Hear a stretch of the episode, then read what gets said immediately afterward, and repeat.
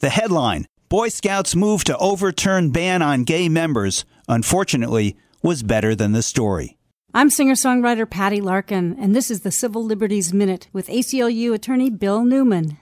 The story is that the Boy Scouts of America in late May will vote on a proposal to end their ban on openly gay scouts. But that same proposal would continue the Scouts' prohibition on gay adults serving as leaders.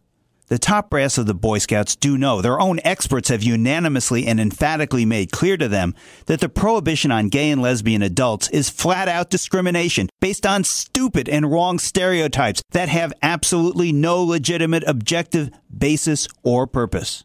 So, when the National Scout officers meet in Texas to vote on the proposal, we can hope at least that they'll consider first Jennifer Tyrrell, the lesbian parent in Ohio, dismissed last year as her seven year old son's den leader, who said, The Boy Scouts are once again forcing me to look my children in the eye and tell them that our family isn't good enough. The Scouts should also consider the experience of another institution where service, honor, and country play a vital role. The revocation of Don't Ask, Don't Tell by the armed forces leads me to ask this question why isn't a highly decorated member of the United States military of impeccable moral character good enough to be a scoutmaster? The Civil Liberties Minute is made possible by the American Civil Liberties Union because freedom can't defend itself.